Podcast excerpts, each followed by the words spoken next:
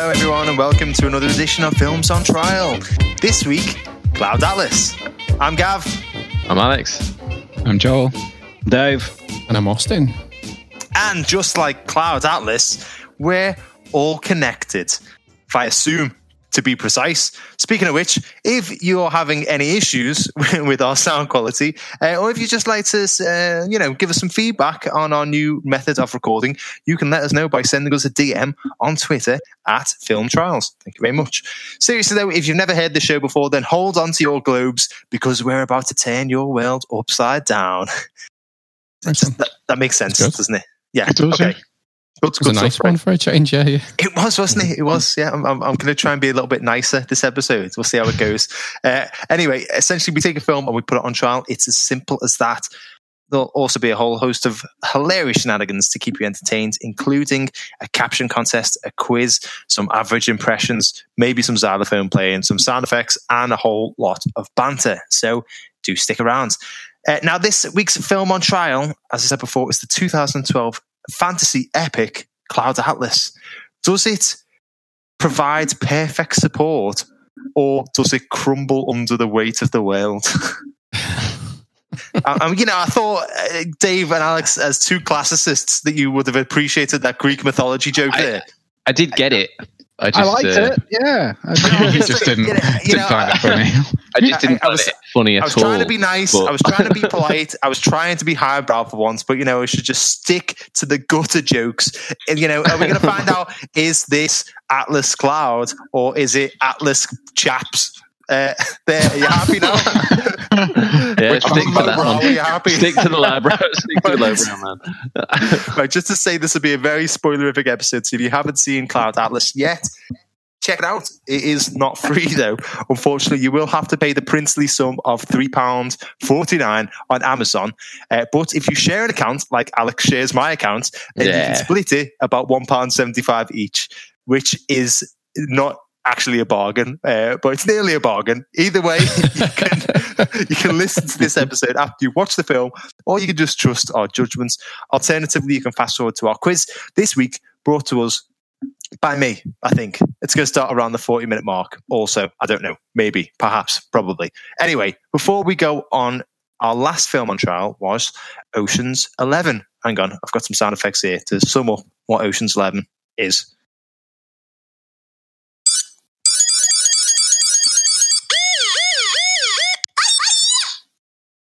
that was. Why is it the hayat in every single one? Where's the hayat? I don't but, remember any fighting in it. There was fighting in it. Sean Connery, no, Sean Connery, George Clooney.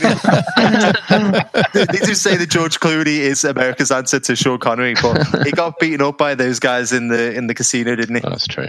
True. Okay, yeah. Anyway, uh, obviously, you judged that trial and you deemed that it should be placed on the shit list. Now, you've since gone away and you've watched the film. Do you think you made the right decision? No, I actually really enjoyed the film. I thought it was Did a you? very, I thought it was a very good film. Um, and so well done to the prosecution for uh, convincing me otherwise. It was a, uh, yeah, I really enjoyed it. It's a classic, a good heist movie, and I think, um, I think I could watch that again. You know, maybe not again and again and again, but I'd, I'd watch it quite a few times. Okay, good. Um, I, would probably recommend just sticking to Ocean's Eleven and maybe not Ocean's Twelve or Thirteen. I mean, are they, are they not good? They're okay. If you like Ocean, if you liked Ocean's Eleven, you'll like them too. They're not as good, but they're, they're a fun watch. They're just easy to watch. If you liked Ocean's Eleven, just imagine it with another person. there's Ocean's Twelve for you. Anyway, right, uh, moving on onto the bulk of the show. This week's film, as mentioned before, is Cloud Atlas. And I've got written down here for me to play the Cloud Atlas Sextet on the xylophone. uh, I didn't actually uh, read uh, or, or, pay attention to how you should play the Cloud Atlas Sextet, so um, I'm not going to do that. so instead, does it sound like? Gonna, I can't does this, does this work? Oh, oh hang on, here we go. Work. Nope, doesn't have it. No. Oh. have you got it? What? No. Um, Ozzy, you embarrassing yourself. Can you can you even hear right this? No. No. You need. You, uh, if you're trying to share audio, you need to to. Uh, yeah, it doesn't matter. Yeah, it doesn't. It, like, it, the joke's gone. The joke is long gone. All right. this feels like watching Cloud Atlas here. It's very long. Uh, now. Anyway, Cloud Atlas wasn't picked out of the hat at random, but it was instead picked in a moment of panic by us at the end of last week's episode. Again, two weeks on the bounce, that is, um, because we realised right at the very end that we hadn't picked our next film on trial. So Joel kindly suggested it, probably before realising that it's not available on any streaming platform. So thanks for that, mate. Uh, anyway, all of the roles, however, have been picked out of the hat at random. So, in defense in trying to get this film placed on the hit list, will be Joel and Alex. Now, Joel is a bit like Doona Bae's Sonmi. People are genuinely surprised when he expresses human emotions. And Alex is just like, I'm, I'm sorry. I can see you looking at me like you know what I'm going to say. but Alex it's just like Tom. I'm going to have to cover your face up. It's just really disturbing me. It's just like Tom Hanks as Zachary. He started off a hard-working and much-loved figure, but ended up scarred and bald. Ozzy, you don't need to encourage him with the canned laughter. Come on. Come on. Add an insult to injury. I acted as prosecution. I can't wait till this... this lockdown is over. That's all I'm saying. I'm coming straight to your house. oh, no, and after this prosecution and trying to get this film placed on the shit list will be me and Ozzy. Now I'm a little bit like Hugh Grant's Lloyd Hooks. When I go to the bathroom, I cause explosions that could be oh, fatal oh, to anybody within a one mile radius. It's Fuck true it. though. So it is true, but I'm not it's sure true. if anybody else needed to know it. Well, they do now. Okay. And what is uh, unsaid can now not be unsaid. Does that make sense? no. no. Moving on. Ozzy is just like Ben Whishaw's Robert. Uh, what was his name? Frobisher. Robert Frobisher. Robert Frobisher. Dapper waistcoat, musically gifted, but would steal all of his best material. Uh, now, just like real court advocates, uh, we'll be making the best case for our roles. These may or may not be our genuine opinions, so do stay tuned until the end of the episode to hear our real thoughts. Which means this week that the lovely Captain Dave has the most important role as he'll be playing the judge. Now, Dave is a little bit like Tom Hanks's Dr. Henry Goose. He appears very likable at first, but we all know that deep down, he's just as much of a shitbag as the rest of us. So drop the act, Dave. Just drop it. anyway, Dave now must decide which list the film should be placed on, hit or shit, based solely on the arguments put to him and not using his own opinion, which is good because Dave has never seen Cloud Atlas, fortunately for Dave. Uh, now, before we get started, Cheap. I think we should give the listeners a bit of a better understanding as to what this film is all about. So let us spin the wheel of impressions. Now, that was, here, that, that was awful. just cut out, to be honest with you. Oh, did it? We just, we just heard the drum roll without very anticlimactic. Oh, was it? Oh, pretty yeah, much like being your friend, to be honest. Hurts, doesn't it, Gav? Doesn't yeah, it? It's not nice when people send everyone virtual high fives. Oh, it's, just what it feels like to have a taste of my own medicine. I don't like this. Um, now, uh, what we do here is we read out the synopsis of the film in the style of one of the cast or characters from the film this week. Coincidentally, it lands on Joel for being such a shitbag. Uh, uh, Joel, you've got to read out the synopsis in the style of who? Who should, who should we say, guys? I think Tom Hanks's uh, futuristic, like his true true voice. Do you know what I mean? You know, the one, oh, the pidgin English one. Yeah. Yeah. I, I, I was, cannot remember that voice at all. I was thinking more Tom Hanks's Irish accent. oh right, yeah, his Irish mobster accent. Just, just Irish ter- mobster. It'll just be like a, a, leprechaun. Is that okay? Yeah, a okay. leprechaun mobster. Go for it. Hang on, let me uh, load up the synopsis here. Better not be very long because um, you haven't got much Irish leprechaun in you. I, I haven't got much Irish leprechaun in me, to be fair. Would you like some?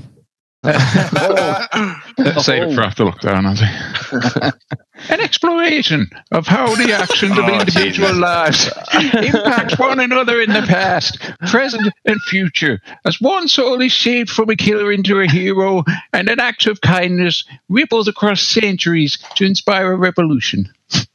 Yeah, It's like uh, that is that is a little Irish leprechaun. So yeah, It was like Father Pat all over again. brought back some bad memories. Right. Um, so I, I think right before we pass this over to Dave, I think we should probably give him a bit of a summary as to what this film is about. I, I'm gonna. Uh, I think know- that's I, gonna be I, what- I'll do it because I know that you'll just start adding some No, honestly, no. I, I promise I, I will be completely impartially. I'm just going to give a quick overview of, of, of who's in it and I what, what it's all heard about. this before, to be honest. no, honestly, right. So, uh, Dave, just to say that it's it's a story that's told over hundreds of different years in several different settings. Uh, so, the main settings that we see are the Pacific Islands in 1849. Then we're also shown Cambridge slash Edinburgh in 1936. There's also San Francisco in 1973, London in 2012, uh, Neo Seoul, uh, so like a, a, a sort of futuristic version of South Korea in 2144, and Big Isle 106 Winters after the fall. 2321. So, this is a very, very futuristic vision of the Earth, where, as Brucey alluded to before, everybody kind of speaks uh, pidgin English. You know, it's very broken up. Um, so there's a number of actors in it: uh, Jim Sturgis, Ben Whishaw, Halle Berry, Jim Broadbent, Doona Bae, Tom Hanks, Hugh Grant, and Hugo Weaving. Essentially, play characters in most, if not all, of those different settings. So they play different characters in the different ages, uh, and the film is loosely about the different connections that those characters have, uh, knowingly or unknowingly, as the years unfold. Okay, so is everyone happy with that synopsis? Yeah, Yeah. well done. Oh, Thank you very much. no, that that doesn't make any sense. okay, so without further hesitation, Dave, would you like to please kick off proceedings? Um, I have so many questions. uh, okay, so yeah, as Gav said, I've not seen this film. I know very little about it. Uh, all I knew before Gav's synopsis there, which I feel like I know less about the film since Gav's synopsis. as, as I understood it, it was a sci-fi film, came out in the last ten years or so. I knew Halle Berry and um, Tom Hanks are in it. I believe it's based on a book. That is about the extent of my knowledge. Uh, I believe it's quite polarizing. I think this is the reason we're doing it. Um, and yeah, Gav's synopsis um, begs more questions than it answered. So, uh, who would like to uh, kick off and maybe explain a little more to me? Uh, Alex, I see you. Okay, so I I read the book before I watched the film. The, the book's by David Mitchell. I think it came out in 2009, 2010, and this film came out a few years later. The book's very ambitious, and the book's it, like the narrative structure of it is totally different to normal books. In book, in the book, it starts off with you have almost half stories, five half stories. Then you have a central story that goes all the way from start to finish, and then the end of those half, five half stories and then played at the second half of the book. Now, I know that's really complicated, and it is. It's a very in- in- innovative way of telling the story. And to be honest, when I read the book, I was like, well, you know, this couldn't be adapted for screen. This would be really, really hard to adapt for screen. And you know what? They've given it a really good go. Like they have absolutely given it a good go. They have um, instead of tra- instead of following the structure of the book, they obviously changed things around. And what they've done is they've just skipped through these five different stories. They've just skipped through them. Um, it is an it's an ambitious film. It's not like anything people will have seen before. It, it's totally unique. I think that's one thing you can definitely say for the film. There's, there's nothing else like it out there. Completely. If you want to see something new, go and watch Cloud Atlas. Um, what works in the film, what's really, really great, in, especially with the structure, because it is a very complicated story. There's five quite, in, you know, individual stories that are complicated enough on their own. When they're all put together, it, it can be quite hard to follow, but it is worth following them um, because there's themes that run throughout it. So there's bits where characters are, are trapped, and those parts of the story are all played together as the film progresses. So even though they are disparate stories, it is kind of makes sense in a narrative structure as the film goes on. There are themes that link all of them together. And that's basically what this film, a lot of what this film is about, is links between characters, links between stories, and you know links between the messages that the film's portraying. Hey, Gav, I saw your hand go up a while ago. Uh, what's your uh, take on what Alex has just told us? So Alex said that he read this book and it, well, he was. I did read himself. this book. I don't think you can argue against that, Gav. I, think, Yeah, yeah, I, no, I I'm not believe he did. I'm not arguing. I- I'm agreeing with one uh, very good point that he made while he was reading this book, saying that it would be very difficult, if not impossible, to adapt this to the screen. And it is impossible to adapt it to the screen. You use my words against me, Hodson. You son of a bitch. I, I feel like he said the word difficult. It would be difficult. I'll give you that. It, it would be difficult. And uh, I, I'm going to start by saying I, I, I admire the filmmakers for attempting this, but the feat was far too big. It, it was too ambitious, and I don't think you know. I, I've I've never read the book. Alex says that it's a good book, but I I I imagine as a fan of the book, you wouldn't be happy with this film. I don't think it would give the book credit, uh, decent credit at all, because it's a very, very poor film, told really poorly. Uh, the, you've, I mean, your face said it all before when I was explaining the, the summary.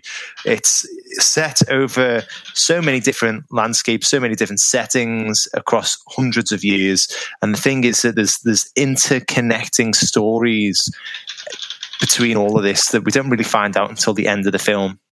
And by the time that you find out like some of the connections, you've you've lost the kind of will to live. I want to say I- I'm being genuinely honest, but this film is near three hours long. It's two hours fifty one minutes, and it is very difficult from the get go. Uh, you, you said you genuinely, honestly com- considered committing suicide as you were watching this film. no, no, not committing suicide, just Just ending in the film. ceasing. Yeah, just ceasing existence. Yeah, I, I mean, I wouldn't want to kill myself, but if somebody was about to kill me, I wouldn't say no. But it's it is it's a painful, painful watch. Uh, my biggest con- concern or my biggest issue with it is it's very, very ambitious. Uh, there's what eight different stories there. Now the thing is, is that I don't know how different it is to the book. Alex will be able to confirm this or not, um, but it doesn't f- uh, stay on those stories for longer than say three minutes a piece. So you'll have three minutes of one story, and then it flips to another, and then to another, and then back and back and back. And after a while, it's very, very tiring. I'd say after about the first 15, 20 minutes, you're bored, you're exhausted already because it's like you don't know what's going on, you don't know who's who, you don't know what the fuck they're talking about, and you just want it to be over. Um, I'm going to pass over to Ozzy now. I think you've got something to add to that. Well, yeah, I mean, almost exactly as Gav's saying there about the sort of like the three minute chop and changes. So it's it's basically six completely like you know sort of linked stories. Um, it was a bit like watching the first forty five minutes of every Marvel film, but at the same time, like but only the first 45 minutes. So you never actually get to the resolution. And then when you get to the very end, it was then it'd be like going to watch Endgame, It- like in almost in its, like the end of Endgame. You'd be like, who the fuck are all these people? How do they know each other? What's the, that was the, the, the feeling I got through watching this film about how, how, how tenuous the links were. You, like you, you sort of knew they were related partly because of the same character, you know, the same actor. Um, you know, so, so that was, that was about as much as I got from it is that they're the same, you know, the same actor was It what could- got me to there to the end, and then it, but it, that's how it felt. It just felt like six very separate films. I just clarify something. So, uh, you see these people through different. Uh, we see these actors playing characters through different moments in time. Are they playing descendants of their previous characters, or are they? Uh, is it like a reincarnation thing, or I think- dare I say a time it's travel thing? I'm not ruling anything out here. I think it's reincarnation. Maybe Alex can help out. It felt like souls or something like. uh, I don't know. I think uh, like it is meant to have like a certain type of meaning to it. Like I think, like part well, part of what I took from it is that like humanity is like kind of destined to almost repeat itself because the, the time zones, you know, they start off in the past and then they go all the way to the future, but that in all of them. Um, you know, humanity has got like these flaws, whether it's, um, you know, I think two or three of the stories contain slavery like it starts in the past and you know there's a guy trying to sell a slave and then in one of the stories in the future um, they're cloning people to use them as slaves Um, so it's basically saying, you know, even though the hundreds or however thousands years of apart, you know, the, the these re-emerging patterns are kind of continuing, and, and it's meant to kind of portray, um, you know, the kind of imperfections, if you like, of uh, you know what it is like to be human. Okay, uh, Alex, you might be able to shed a bit more light, and I think your hand went up first. Yeah. Um, so, like exactly what Joel's saying. There's there's th- there's themes that run all the way through it. So, you know, the five main stories. The, there's a lot of oppression and repression in them. So, I don't think it's that you know, it's not that the characters are being reincarnated. There's a theme that runs through it where the main character always has a birthmark of a meteor on it. So you can see that there's like you know, you, you, there's a bit of mystical element to like, oh right, there, there are you know common thread running through this. Maybe there is some sort some mystical to it, but that's definitely just a oh you know a, a, little bit on it. But the the same actors sort of play the same sort of, of roles. So Hugh Grant and Hugo Weaving often play the um, sort of villains of the pieces. Uh, Tom Hanks, uh, not always. You know, there's a little bit of uh, you know movement on it.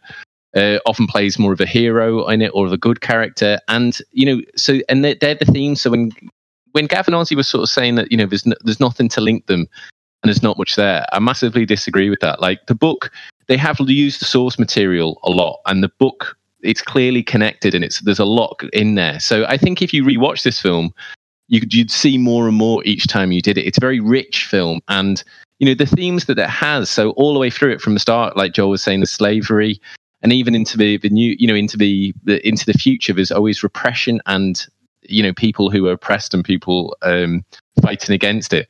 So I think you know the, the film's quite clear in that, and so so there is a lot more to it than than Gavin Ozzie was saying.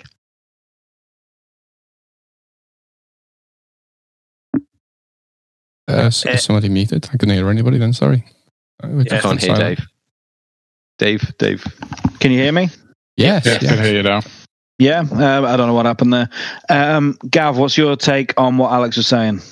I, I understand what Alex is trying to say, but wash to be honest. Uh, so th- this film tries to. I imagine this film as like a very overly eager guest at a wedding that is piling their plate full of buffet food but they're not making it back to the table without dropping some of it. You know, they, they pile I, their plate. I've never dropped a thing.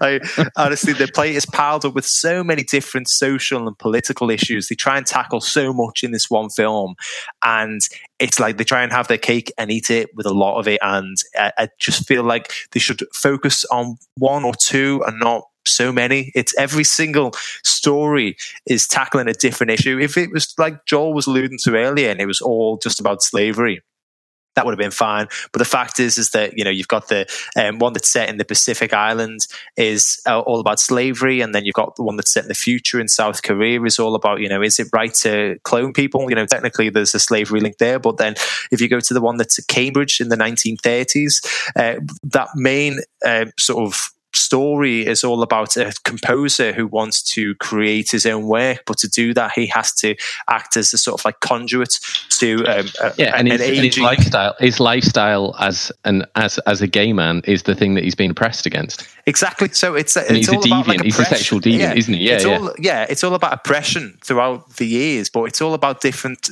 types of oppression and different people being oppressed. And so, it's just you say that's a bad thing. That's a good thing. No, it's just too much. It's just too like at the end. Are you telling me that you felt any sort of resolution for Halle Berry's character in uh, San Francisco? Wait, know, which which, which character? Which which character in which bit? the, San Francisco in the seventies, or Ben Whishaw's character, as we were talking about in the nineteen thirties. You know, his main thing is that like he has to give his work to an older composer because the composer is blackmailing him for you know saying that well if if you don't give me your work, then I'm going to tell everyone that you're gay, and then you know nobody will buy your work, and you might end up in prison or worse. And you know the thing is, is that there's no resolution for his character. He ends up committing suicide. You know, this the, the, it's just sort of like a flash in the pan idea that isn't really touched upon with any more detail than that. We don't really see any more of his struggles or any more of his oppression. Uh, Alex, you're allowed. You, you, can go for it. like, I'll be super brief, but just like a lot of what Gav's saying is when you're watching a film that's more conventional, and it's things that you would say about that film. But this is a film that's really pushing boundaries you know, Gav was right. You know, this is a very ambitious, it is a massively ambitious film that's trying to do something very, very different. And so I don't think it's very fair to say, oh, well, you know, what, what about this character's resolution or what about that character's resolution? Well, you know, sometimes when you're making something new, you know, it, it's, you can't hold it to the same model as you would other films. And I think that's where Gav's, you know, he's like, well, I wanted this character to be. Well, it is a sprawling story over, you know, thousands of years. And so, you know, that you can't expect the same things from a more conventional film. I just want them to like address the same issues. Uh, that, like, so if they're going to raise an issue, if they're going to raise, you know, um, a story point, I want it to be resolved. I don't want it to kind of be touched upon and then dropped, which happens time and time and time again because the story is constantly flitting. Every three minutes, it's moving on to a different part of it. You know, there's just so many things that are touched upon but aren't really resolved. It's you know, it's. It, but what it reminds me of is like you give your your, your six year old child the remote control and they just uh, flitting through all the different channels on the TV without staying concentrated on one. I'm talking not just about the story there, which does, but also about the issues and the themes that are addressed in those separate stories. There's, and there's no getting away from Tom Hanks, no matter how much channel hopping you do. exactly. Just Tom Hanks with loads of different noses on. exactly, exactly. Um, okay, the, the story of this, where I'm at the moment, is the story sounds very complex, very convoluted. It sounds like it's many stories trying to tackle many different themes. Um, I've heard ambitious. I've heard too ambitious. Time will tell. I need to hear a little bit more, I think. Um, but I want to ask about the technical aspects of the film. Um, the performances, the cast that we've got here, are they actually any good? I mean, I take it they've got to get into the heads of maybe five or six different characters each. How's it shot? How does it look? How does it sound? Does anyone, uh, Joel, would you fancy uh, give me a bit of information about the technical aspects? Uh, yeah, so first off, I would say the film itself is really beautiful, beautifully shot. Like the cinematography is, you know, top notch. When you're watching it, all the kind of landscapes, you know, whether it's futuristic um, Korea or the Pacific Islands back in, you know, 1849, it, it all looks, you know, exceptional. Uh, in terms of the acting, uh, I again think it's very good. You know, you can say what you like about uh, the story, but I don't really think anyone gives a weak performance. Um, there are some uh, uh, kind of question marks as to whether, um, you know, all of the characters work for all of the actors type of thing. You know, some of them definitely fit some of their characters better than they fit other ones. Um, but overall, I would say pretty much everybody is strong, and you know, with such a strong cast as well, I think the fact that they've all got uh, you know, well, not all of them, but most most of them have got at least five or six characters to portray. I think it gives them a really good, um, you know, kind of chance to to showcase some of their skills in, in different ways rather than just portraying this this one character. They get to, you know, evolve. Um, basically from the start of the film to the end of the film and um, you know i think that's a, a really interesting thing which we don't really see in many many other films so it does. Yeah, I get the impression it does give people a chance to really flex the acting muscle, as it were, to show what they can do to avoid a bit of typecasting in a lot of ways. Um, Austin, what do you think? How does it look? How does it sound? What are the credits like? the, the credits one of the uh, one of the, the real saving graces of this movie actually and, uh, you know it, it, Joel's Joel's right a lot of the scenes and a lot of the shots are uh, are really well done I think you've got to you've got to suspend a lot of disbelief with this. You know, they they you've got to forgive them. Some of the characters that the actors are playing are not necessarily the right. You know, if you were doing a film, I think it's a it's a very bold move to you know to have Halle Berry playing all of the different characters she plays. For example, in one of them, she's like a like a white Jewish lady, but it's kind of like if you were watching a play.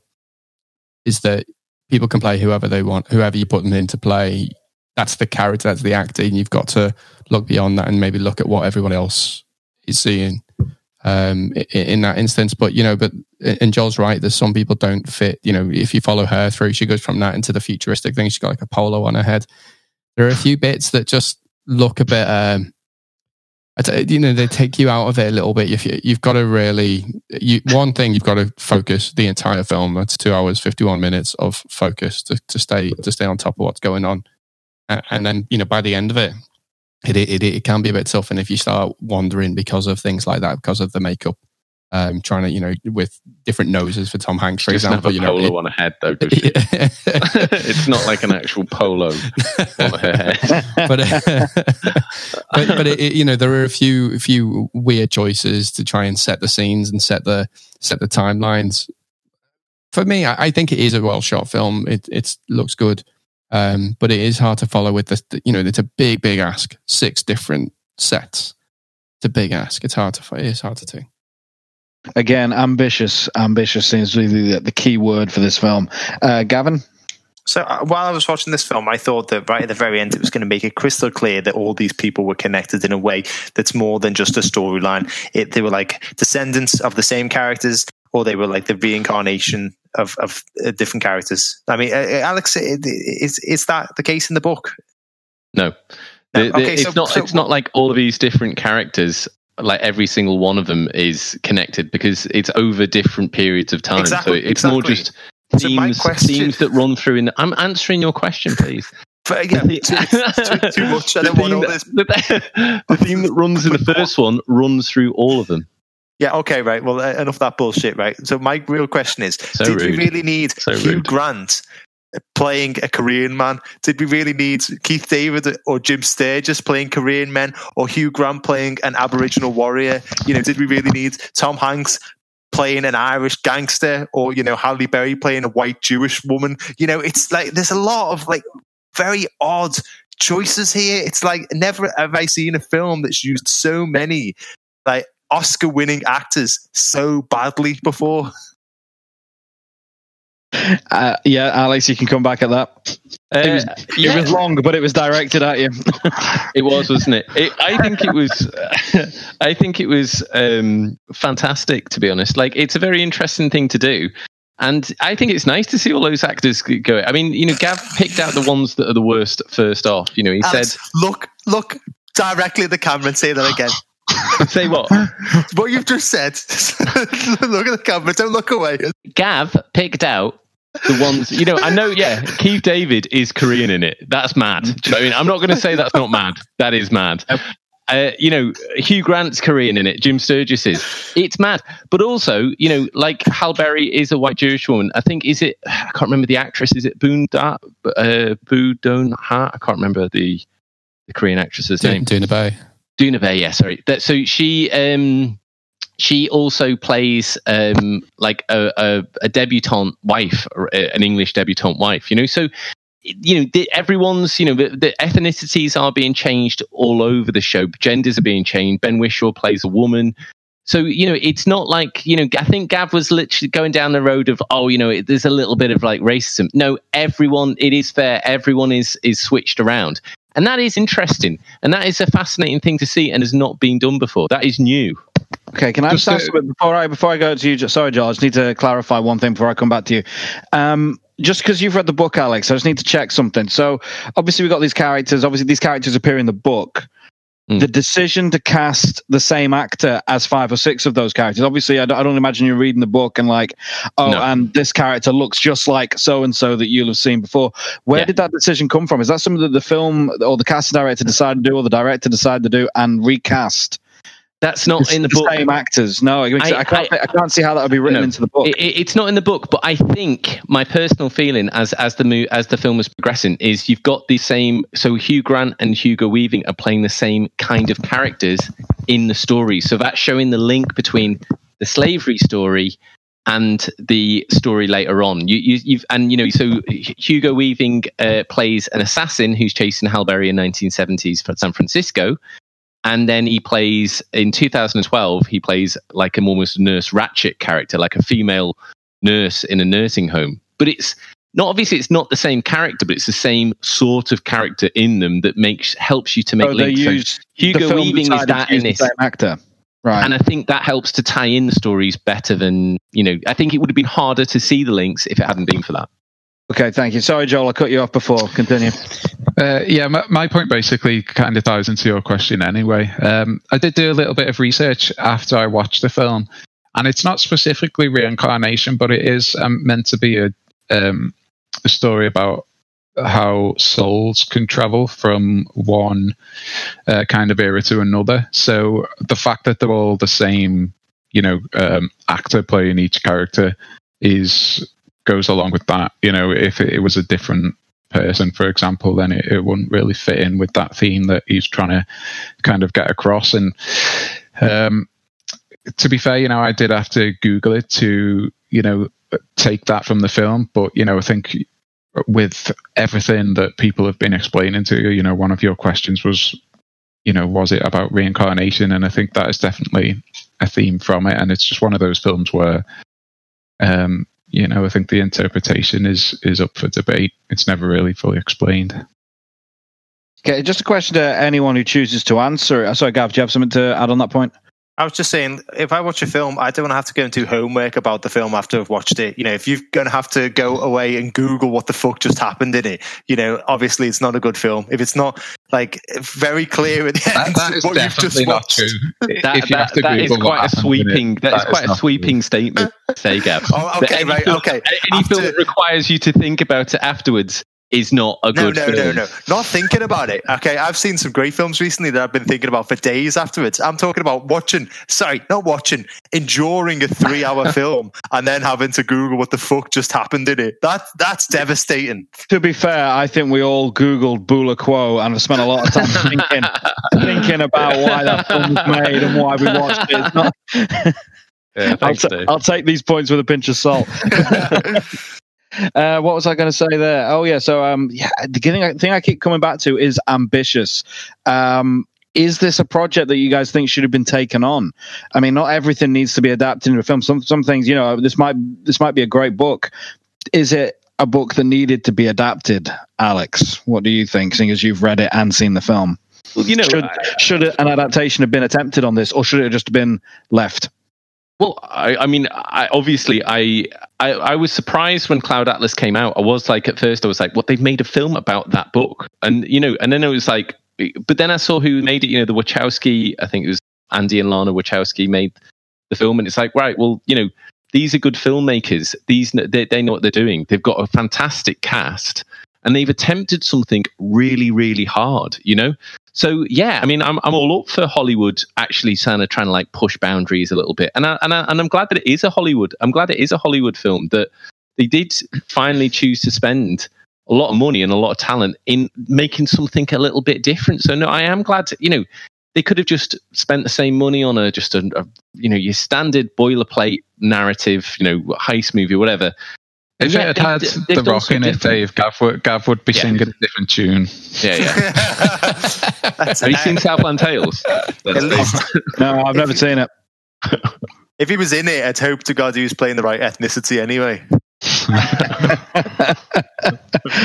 um, yeah, this film sounds very, very confusing. Very. Um, Ambitious. we, we keep saying ambitious. We keep saying very bold. You've just got to pay attention. It's not like one of those ones you can put on and, you know, play Snake on your phone or whatever. Is it not big, I, see, I, I don't mind. I, I get annoyed when a lot of people say, "Oh, I wasn't able to follow it," and it's like, "Tell me honestly, did you have your phone out?" And it's like, "Yeah." Yeah. Well, there you go. So Oh, I don't yeah. mind. Gav I don't mind phone if out. someone I can is guarantee Gav had his laptop in front of him. He No, was working. He was probably was- working at the time, or his phone, and he, was, watching it in the background. as he was watching it. He was WhatsApping me. and then he picks it up half an hour later, and he's like, "What is going on?" Ah, you Tom what I mean? Hanks is in it. Stop Listen, WhatsApping like- me and listen, pay Alex, attention. That's gonna- what I said to him. I'll show you the messages. I'll show you the messages. yeah, do it, do it. If you're going to snitch on me to Dave that I was WhatsApp while watching it, I'm going to tell him what your fucking responses to me were with those WhatsApp messages. Hey, if anyone wants to submit any evidence and screenshot of that conversation, D- Dave, all I'm going to say, right, minutes. uh, uh, what what we mentioned before when I when I when I mentioned about all those actors, and Alex said that you know like oh well this is this is just a technique that they're using to show the same type of characters are displayed by the same actors which is complete bollocks anyway because uh, this Tom Hanks plays like a Thanks, villain Gav. in one bit and then he plays a good guy in another bit you know so it, it's not a case of that it's just a case of probably a cost cutting technique When does he It's play like a good? When does he play a good guy? Tom Hanks Oh, sorry, I thought you said Hugh Grant. oh no yeah no it's it's, it's a He- Tom Tom, Hanks Tom, no, Tom Hanks plays one bad guy, and that only comes clear towards the end of his story, and that's Yeah, the but- twist in it. But like all of these so you're telling me that uh, Halle Berry's character same character that she plays in 1930s Cambridge or Edinburgh. I'm saying there's a similar different. theme through no, the no, characters. yeah. that's I'm- gonna I'm- cut you guys off say here. is all I'm going to say is that like like it is just a very very poor decision to cast these actors in these different roles when they didn't need to because I, I, one of the other They things did that- need to though, because then it would be a completely different fucking film. It'd just be It wouldn't. Like, no, honestly, stories. No, your argument is that it's like the same reoccurring themes that happen time That's and not my argument. again. That the is the actual thing. Yeah, right. No, okay, right. So uh, if you're that confident about the story and about the themes, then cast different actors. Like you spend as the as the audience a lot of this time going like, oh, who- who's that in prosthetics? Oh, is that Halle Berry? Oh my God, doesn't Halle Berry's the fake nose look great there? Oh my God, you know, it, distracts But you Gav, a great the deal. same. It's meant to be the same soul through different eras. Which you had to fucking research in Google from some Yeah, pro- but probably if it was somebody's different opinion. people, then it would be even more confusing. okay, okay. I've got I've got questions literally bursting out of my ears about this film. One thing I want to ask: Does anyone know what was the author's take on it? Did No, he, take- actually. he, he, he loved he was in, he was in the film. you sure? Dave. Yeah, but Yeah, did- I'm did- sure. Yeah, A lot of people have made films that they regret. I'll hold you to this. D- Google David Mitchell loves Cloud Atlas. That's a very nice, non-biased search term you've. Just to check, that's not the David Mitchell from. Uh, no, No. it's okay. the same one. to No. That would have been a turn up for the books if it was. I think he's. I think he is. I think he is in it, isn't That's He is in it. Yeah, he? Yeah. He- Well, there he's, you got a I've cam- got- he's got a cameo in one of the scenes. Can't get a bigger endorsement than that, then. Oh my I've God, what's this? Cl- Cloud hundred- Atlas author. okay, Cloud Atlas author David. Oh no, that's about a different film. I thought this is about. Uh, oh my god! Glad I'm that not sure if this is great. anyway, I don't think. I don't think his stuff. thoughts are relevant. He's he's a he's an author, not a not a screenplay writer. So I had my I finger don't on the think his meat gap thoughts are relevant. Yeah, but he I, was, I, I'm gonna. Sorry. Okay, I, I've I've got a lot of questions about this, uh, but I don't think I'm going to get answers to all of them. This is a very confusing film. This is a very tricky film to work out whether it, it could be an absolute abomination or it could be one of the boldest uh, cinematic decisions anyone's ever made. And I honestly don't know what it is at this point. So I want to hear a point from each of you, which would explain why it is or isn't one of those things. Starting Do with you you, trust Cal. R- start with you, Roger Joel. Ebert, Dave? Do you trust Um, Roger? He, he- gave it four out of five stars. No, uh, Roger he's Ebert just a man. died Before this film was made, all right, so he didn't. Right? He did. Google. Roger gave it four out of five stars. on, on his website, not him though, not him personally. He absolutely loved it. Um, so much so that he gave it four out of five stars. and um, it, it, it's it's just um, a great film. Anyway, he's just a man. Joel, As, that, as, was, that was convincing. as, as you so often say, he's just a man, and it's just a website. You know, He's it's not just, just a man; he's a legend. I feel like we only say that when we don't agree with Roger Ebert. Es- essentially, yeah. okay, okay. Roger Ebert, um, yeah, sadly a man. passed away around the time this was released. So I don't think he would have been in any position to That's a review it coincidence, Dave. That's a fucking coincidence. We watched it. Do you remember when Gav was saying previously? after he watched this. yeah, when Gav was saying he would do anything to end his existence. That's that's what happened there. Oh. uh, Ozzy, what your, what's your stance on this, mate? I, I forgot what the question was. Go on. what was the Um, question? Why should I, I'm I'm I'm torn between this is an absolute abomination and a film I'm going to detest to a film I'm actually going to be quite uh, I'm going to be in admiration of. Which what's it going to be? Give me a point that would uh, sway me towards one of these because this could go either way at this point. I'm going to tell you now that to to watch to to, to fully understand this film, I, I think is impossible. So you will come away after the two hours and fifty one minutes of your life and think, "What the hell have I watched? I'm going to have to watch this again." Just to get some semblance and try and put some logical order to it. So then you'll have watched it for five and a half hours and you'll still be none the wiser. You know, that you're going to have to keep watching this film to try and understand what's going on because, like Gav said, that the only semblance of clarity throughout is that you've got the same actors. That's the only continuity throughout the six stories is the actors. It, Ozzy, but it I might as well played- be six different films. I played Metal Gear Solid 3 seven times, and I still don't know what's going on in that game. But it doesn't, doesn't mean it's not a boss game. But the difference is, is that you enjoyed it. You know what I mean? Nobody enjoyed Cloud Atlas. Okay. What's your closing statement, Alex? So my closing statement would be: um, This is a film that you will have never seen before. It's totally new. It's totally different. You like your ensemble cast, and this is an ensemble cast doing things that you know actors have never done before, playing different roles, different um, characters in loads of different stories. Massive, showing their versatility. And you know, Ozzy. You know, a lot of what Ozzy said there wasn't wrong, but Ozzy's saying there implicitly that there is a lot in this film. There's an awful lot in this film that you could go back and watch again and again and again. I mean, you can get that out of all the classic films. The Godfather, you know, you can watch that and you can get different things out of that as you're watching it. So the the content's there. It's very very rich, but you know, it's. Fuck you, Gav. But it's very, it's very, very rich. It's just, um, you know, are you are you willing to take a chance and see something totally new, um, and you know, broaden your horizons of cinema? Okay. Okay. Uh, Gav. Alex, I only laughed because you compared it to The Godfather. you, you can't expect me not to laugh.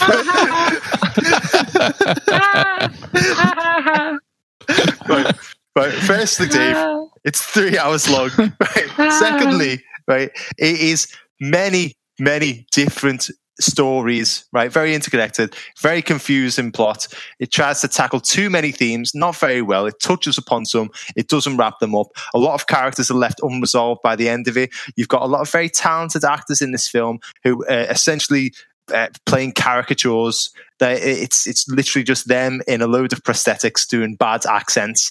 Uh, you've got a load of different genres as well. You know, this is another thing that's confusing with this film. Is it's if it was all would have been sci-fi or all would have been detective. You know, that would have been great. But we've also got like comedy in Jim Broadbent's story where he's escaping from an old age pensioners home. Then you've got this sort of like. Uh, You've got several love stories. You've got futuristic sci-fi. You've got, you know, it, it, there's just too much going on.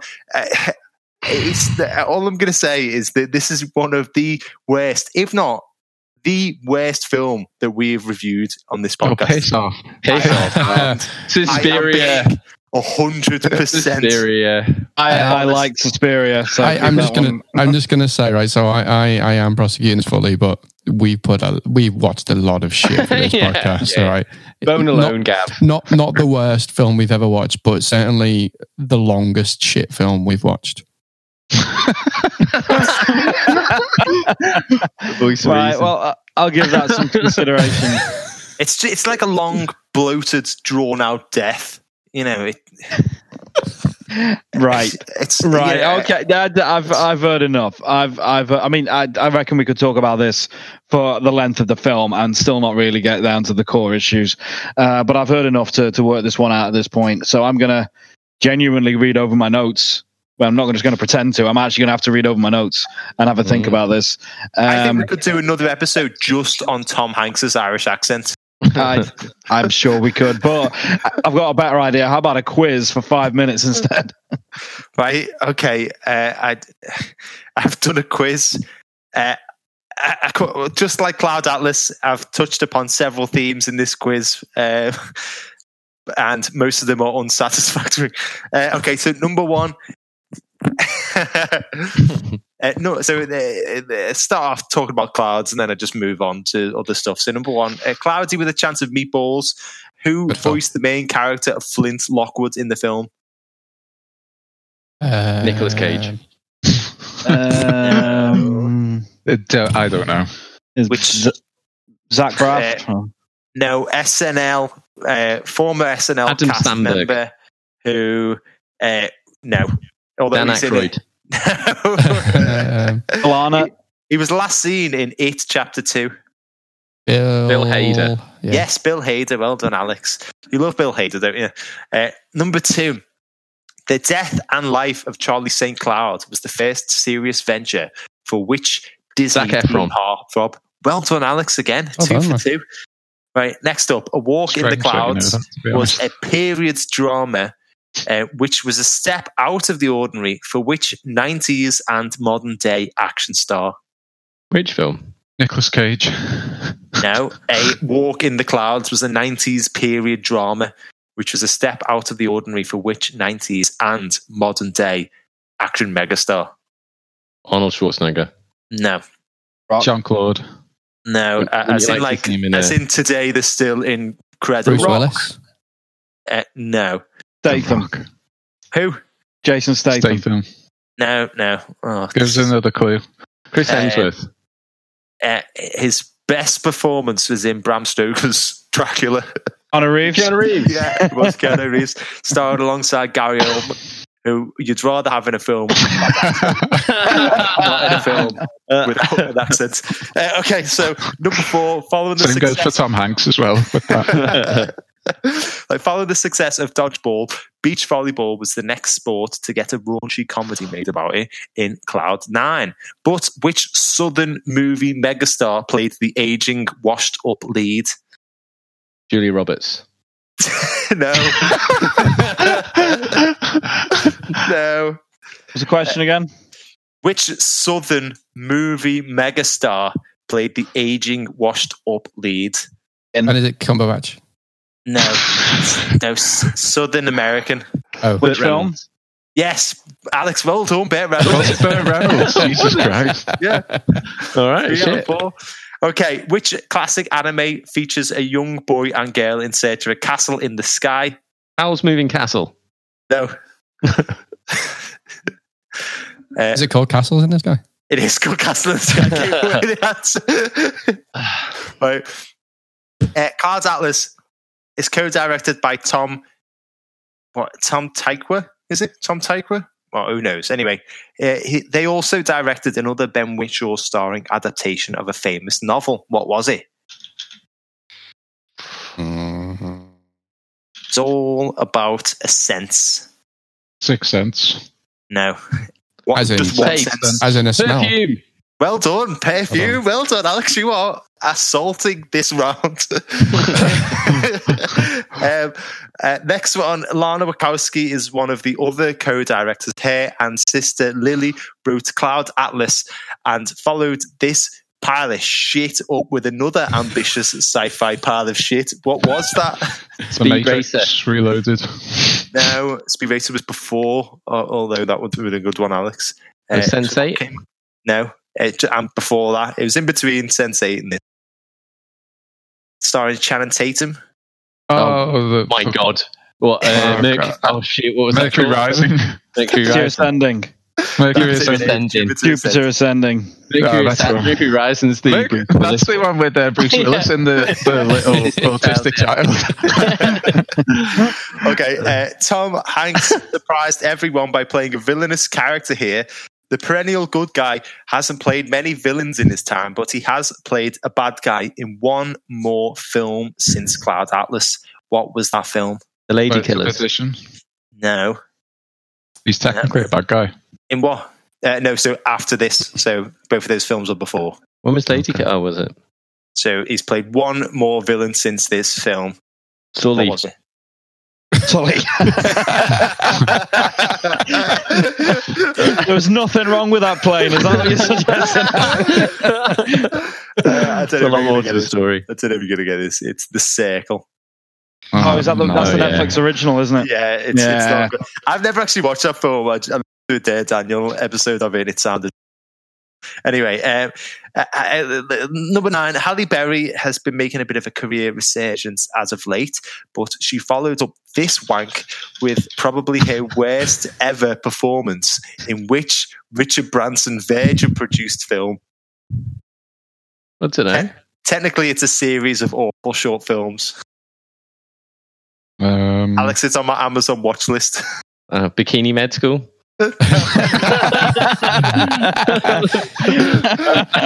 Bikini Med School is like the Godfather in comparison. X Men.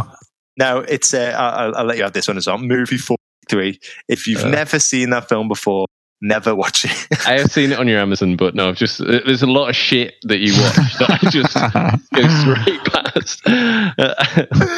okay, and uh, number ten, Uh, I've got a question written here. So, uh, off the top of my head, how many atlases do I own? Uh, who said none?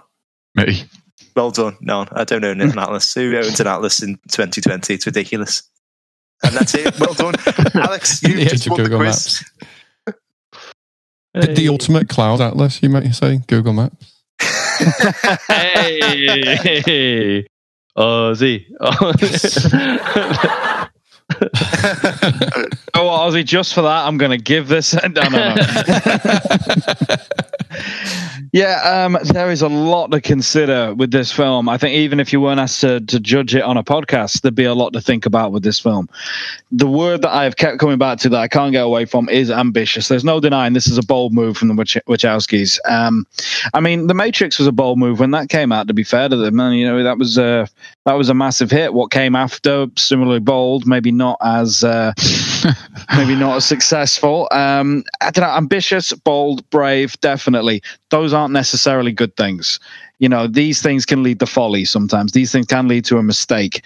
Uh, but it just seems like they've tried to cram a lot in. You know, they've adapted um, previous material, and by the sound, it sounds like the, the author's on board with it it sounds like they did a decent job of adapting it, but should it have been adapted in the first place? Is what I had to ask myself. I tried to coax that answer out of Alex, and he said, "You know, it is it is a, an ambitious book, and it's an equally ambitious film. So maybe they did do it justice in that respect." Alex also said I'd appreciate the ensemble cast. I don't know. Gav just mentioned movie forty seven. Ensemble cast does not necessarily mean. Uh, and the first thing that came to my head was New Year's Eve, uh, and Love Actually. You know, an ensemble cast is not necessarily a gem. Um, Love it's- Actually, is a fucking king of a, of a movie. it's it's Not not, now, as bad. It's not as bad as some people would lead you to believe, but it's Like, it's too soon, Ozzy. It's only March. Do you know? It's April. Do you know what I mean? It's fucking too soon, man. The other thing I had to look at was the length of the film. It is very long, and if it's something that you need to focus on and concentrate on, maybe three hours is a is a big ask um, in in this you know in this day and age where a lot of people do have their phones out, are doing something else. People are used to multitasking. Maybe it is a big ask to have a film that long and that convoluted, but maybe you know three nearly three hours isn't long enough to tackle some of the themes that they're trying to bring up. But what Ozzy said about you know the uh, the themes need um, to fully understand them, you need to watch it again and you need to watch it again maybe after that. And maybe you know some people would enjoy going over the film and going over that same ground and drawing out more clues out of it and getting more out of it. Personally i wouldn't but i'm trying to think are there enough people out there that would? Possibly. But another thing that i noticed is that joel had to research certain elements of this. Had to google points of it to really uh, to, to get his head around some of the matters. And i think that is the majority. I think most people will have to read into this further. Maybe read the original source material or look into it online. I don't think that the film answered enough questions, and with its sprawling length, I feel it should have done a, a better job of trying to be concise, maybe losing a story or maybe cutting something down and trying to be a bit more linear. Um, bold, brave, but I'm not convinced that it's for everybody, and in fact, I don't think it's for the majority, and therefore, I'm going to with a t- with a. I'm not 100 percent sure about this one, but I'm going to put it on the shit list but I'm not sure if I've made the right call. Uh, once again, Dave, very well summed up. You do a very good job of uh, summing up the arguments there in, in, in your day. There's a lot going through my head right now.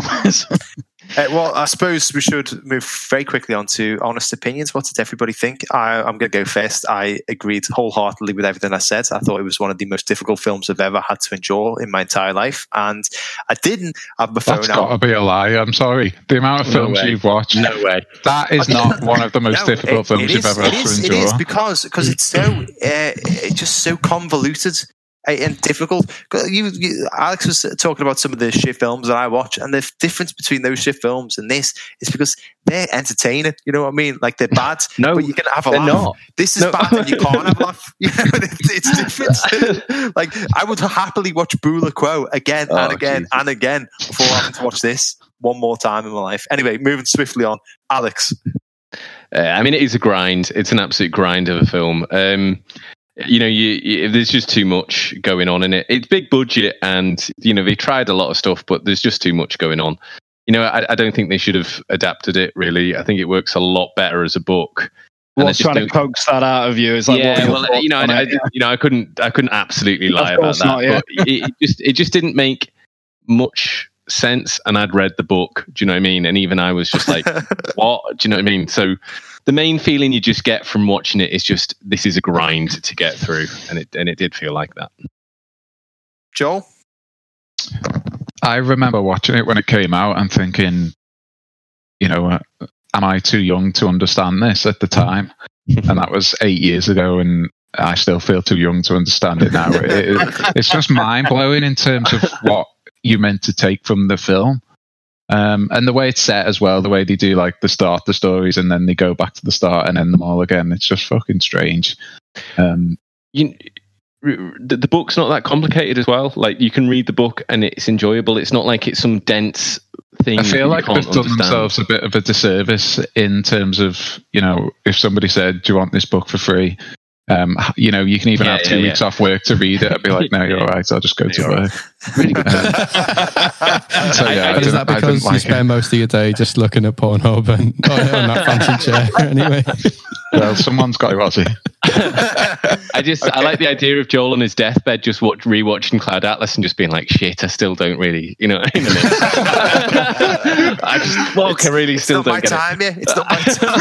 I don't understand Cloud Atlas. Uh, Ozzy, uh, what about you? Um, you know what? I think it was ambitious. Like you could see that a lot of like thought and uh, like and skill has gone into trying to make this film. It's very obvious. You know, it is like Joel said. I mean, like everyone said, I just don't think I'm clever enough to get what they were trying to say. And like, I, I- and I, I, there were bits it's it's just ambitious. You know, it. I just couldn't really gra- You know, I quite like to watch a movie for escapism. I don't want to watch a movie and be absolutely challenged all of the time. Sometimes you do, but not for three hours. You know, it's it's it's not it's not like um it's not necessarily asking you any questions like in like morality and yourself. It's just like six stories that maybe be better read. You know, You know, I feel, I feel better about my decision. I mean, Yeah. you, you're four smart guys, and if you don't get it, then they maybe the film's missed something. Well, and like I say, the source material you, you can get it. It's not like it's impossible. I, I think uh, the big thing they did is the the Wachowskis made two, three of the stories, and the other guy I've forgotten his name. What was his name? It's really hard to say, isn't it? Ty, I can't remember. But the other director, Taika. Ta- Tom Ty- Tykwer. So the other director did the other two or something like that, and that that kind of comes across. You know what I mean? That, like Yeah, there's a The- massive disconnect, isn't there's it? huge there's, there's there's these things and you can just see the editor just about just had his head in his hands for about a month trying to put all this stuff together you know It- what what really annoyed me is that one minute I would start getting invested into one of the stories, and as I said before, like ah, honestly, and I'm being generous here. Let's say five minutes, but it's more like between three and five minutes it spent on one story before it moved on to the next one. So it wasn't really a very long period of time, and then it wouldn't come back to that story that you were interested in for like another, you know, 15 minutes maybe because Yeah, it they did be. connect those bits though do you know what i mean so it'd be someone knocking on a door and then the next It's shot it'd jump forward in the yeah. future and then it'd not be knocking on i know i know i know i'm not you know what i mean i'm, I'm not saying you know i don't think this film's a good film but they Yeah. did try they did try stuff to make They, it they did, they did, to make it work. and, and like at first when it first happened, I was like, "Oh, that's quite That could be on you the know, like, that could be on. Sorry, Gav. That could be on the uh, the DVD box. Like we they tried stuff. they really did try. Please, i'm not please saying it's a good it. film but Please they have tried stuff The, um, just, just for, I mean, f- to put it into perspective, though, that review that Joel brought up was actually written by Roger Ebert, and he did actually give it four stars. I told you he A did. maximum it's one of the last films he watched Ah. before Yeah, he yeah. died, and he died a happy. and, and he absolutely loved it. I, I, he got don't it know. Joel, He was you know what i mean yeah. he'd finally got it but like, if you actually read his review, it says like he, he watched it once and he get it. immediately watched it again, and then I think he even watched it a third time before we actually got I it. don't So have to watch it Nine for hours. Nine hours. Nine hours. Before I understand. Like, he, I'm he sums, yeah, I mean, he sums it up with, "Oh, what a film it is! What a demonstration of magical, dreamlike qualities of cinema." You know, this is a guy who's very passionate about cinema Visuals. itself, not Yeah, yeah, necessarily yeah. films. He's he's Yeah, he's yeah. a fan of cinema. to be fair, know, and after that, nine so- hours of Cloud Atlas, he was probably hallucinating. yeah, no. he was he was seeing a completely different film by the end of it. I mean, God love him. He was a very ill man. God love him. we just use Roger however we want him. Do you know what I mean? He was very versatile. right, right. Uh, higher or lower than our previous film on trial, which was Ocean's Eleven, which scored 82% on Rotten Tomatoes. Lower. Lower. I'm going to go lower. lower. From what I've heard, it sounds too polarizing. Yeah, it was lower. Not as much as I thought it would be, though. It's 66%. Um, But once again, I put up a poll on Twitter and asked our friends and followers which um, list Cloud Atlas should be placed on.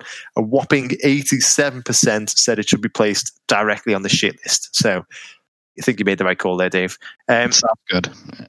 and before we uh, we adjourn the case, it's time for a little caption contest. So what we do is take a screenshot of the film, place it on Twitter for our friends and followers to provide a funny caption, with the best one winning a frog-shaped chocolatey treat. Is Which- anyone actually still winning the treats though, or are we just sending like pictures of a Freddo? I, don't think we am can not, I'm not actually allowed to leave the house uh, during lockdown, uh, the, so I can't actually go out. Uh, you know, the the, the doctors um, put it to me like you can't leave the house, but on the plus side.